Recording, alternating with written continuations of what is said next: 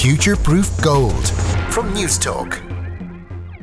Most people who've thought about it for a decent amount of time come to the same conclusion that computers will one day become smarter than us and destroy us all.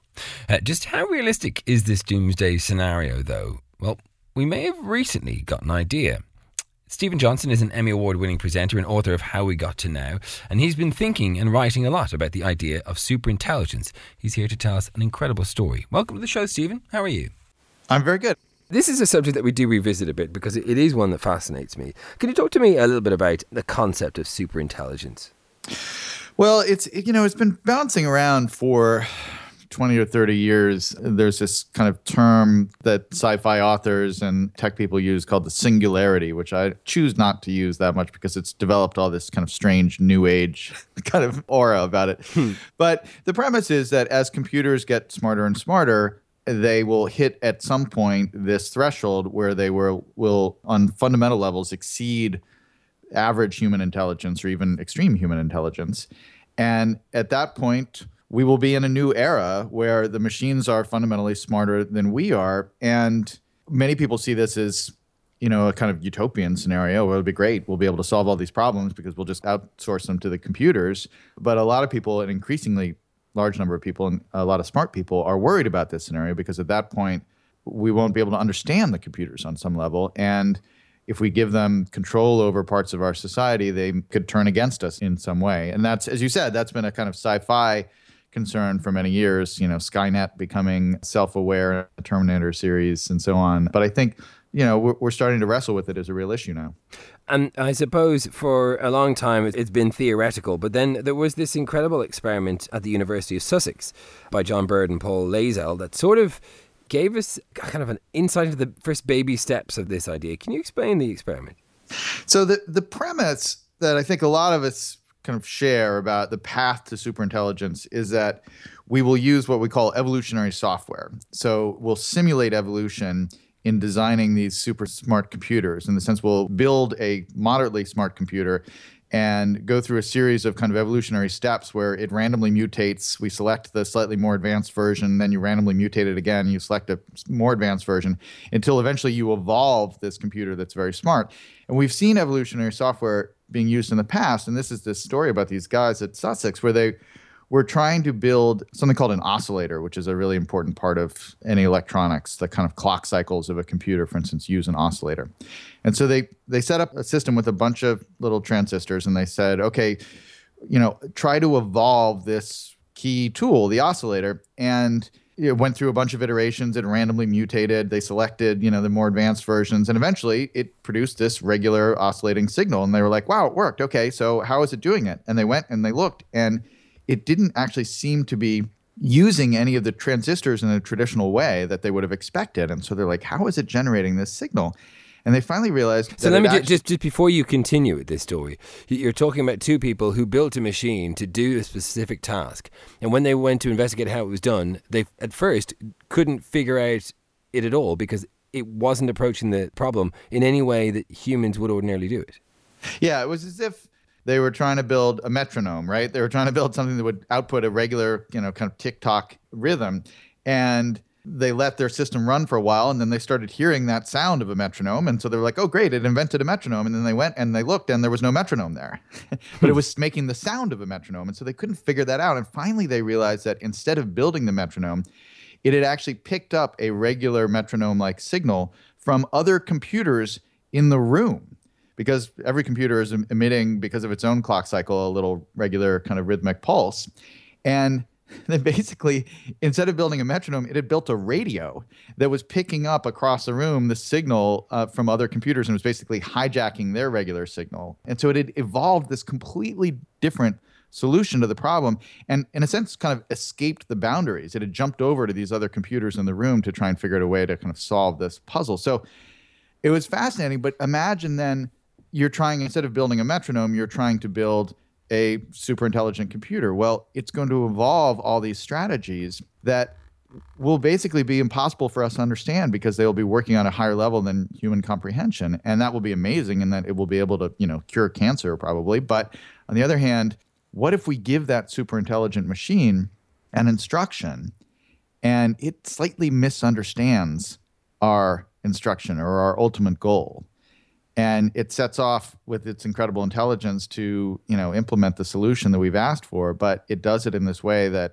ends up you know accidentally wiping out half of humanity because it doesn't quite understand what the instructions are and that's that's hmm. the issue that people are wrestling with when they think about superintelligence. Which I think is a really perfect example when you talk about getting rid of cancer. I mean, there is one very simple way of getting rid of all human cancer, and that is getting rid of all humans. You know, so if the objective is simply remove cancer, the machine might find a very efficient way of doing that that we may not like.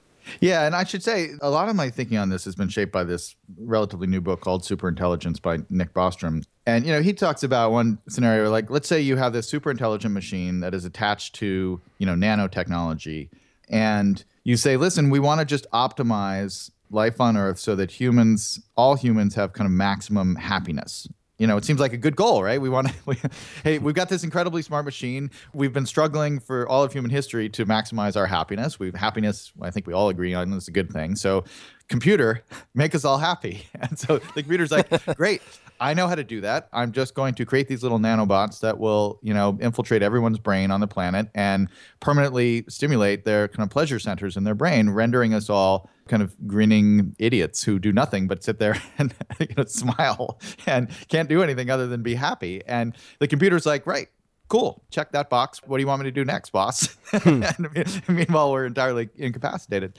So it's, I mean, it sounds like a joke, and on some level, that is a kind of a comic scenario of it, but it's the kind of containment problem of like once you have something that is smarter than you are that you can't understand, how do you, in a sense, keep it in the box? How do you keep it from kind of sneaking out and trying to solve the problems with these kind of unintended approaches that might end up being disastrous? But I mean, doesn't that sort of underestimate the intelligence of the people who are making these machines in the first place. Let's say, for example, there was a big kerfuffle um, when it was found out that people were keeping live versions of, of various dangerous viruses in containment units in America, and they were they were messing with them and altering them to see how they might alter their DNA and, and how they may replicate. And the idea was that if this ever got out, people could die of a brand new transferable disease that no one had a cure for. And yet, uh, that obviously didn't happen because people were smart enough to keep the genie in the bottle. And is that not something that we would expect of technologists that they would always keep a failsafe for technologies that limit the parameters and power of, of, of a supercomputer that may accidentally wipe us out? Well, I think that's a really good point. And, and in some sense, the very fact that we are having this conversation is a sign of our own human intelligence, right? That we are sitting here talking about something that even the most kind of optimistic slash pessimistic people don't think will be a problem for 50 years. That we're sitting around debating it and thinking about, okay, this might be a problem. Let's try and think about how we could contain a technology like this and what the potential threats might be and all these issues. It's a little bit like, you know, the industrialists sitting around in 1800 going like, wow, all these steam engines are fantastic, but we are outputting a little bit of carbon into the atmosphere, and that could be a problem in 250 years. So we should probably think about how we design these technologies. No one did that in 1800 because people couldn't think ahead that far. And now, because of our well, well, I mean, not that output, but there is definitely cases where we have imagined problems in the future. I mean, for example, there's a UN space sort of convention that says a bunch of things that you cannot do in space. Uh, for example, if you know that there's a potential for life, you cannot go there in case you infect it. I mean, that's why when we found water on certain planets, we had to stop. And so there is evidence of human beings thinking about things before they know fully the intentions of what they're doing.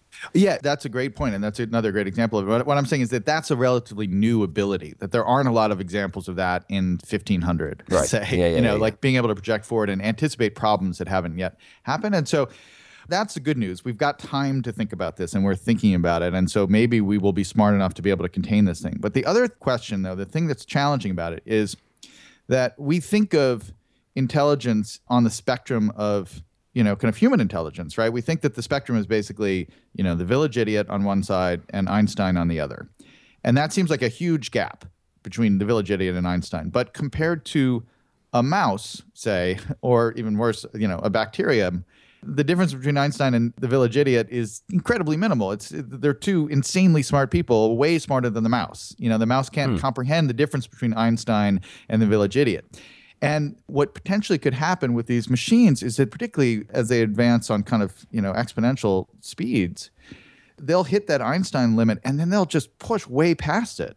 And we'll be like the mouse trying to understand Einstein and trying to restrain Einstein and keep Einstein, you know, inside the box. And um, it'll be like the mouse trying to engineer human history to prevent the invention of mousetraps, right? It just can't happen. The mouse isn't smart enough. So we'll be in the position of the mouse at that point. And so that's the fear that we will unlock this kind of new cognitive power that will just race on past us. And we won't even be able to kind of imagine how smart it's become because it's on this extraordinary kind of accelerating intelligence path. So that's why I think people are starting to be concerned about this.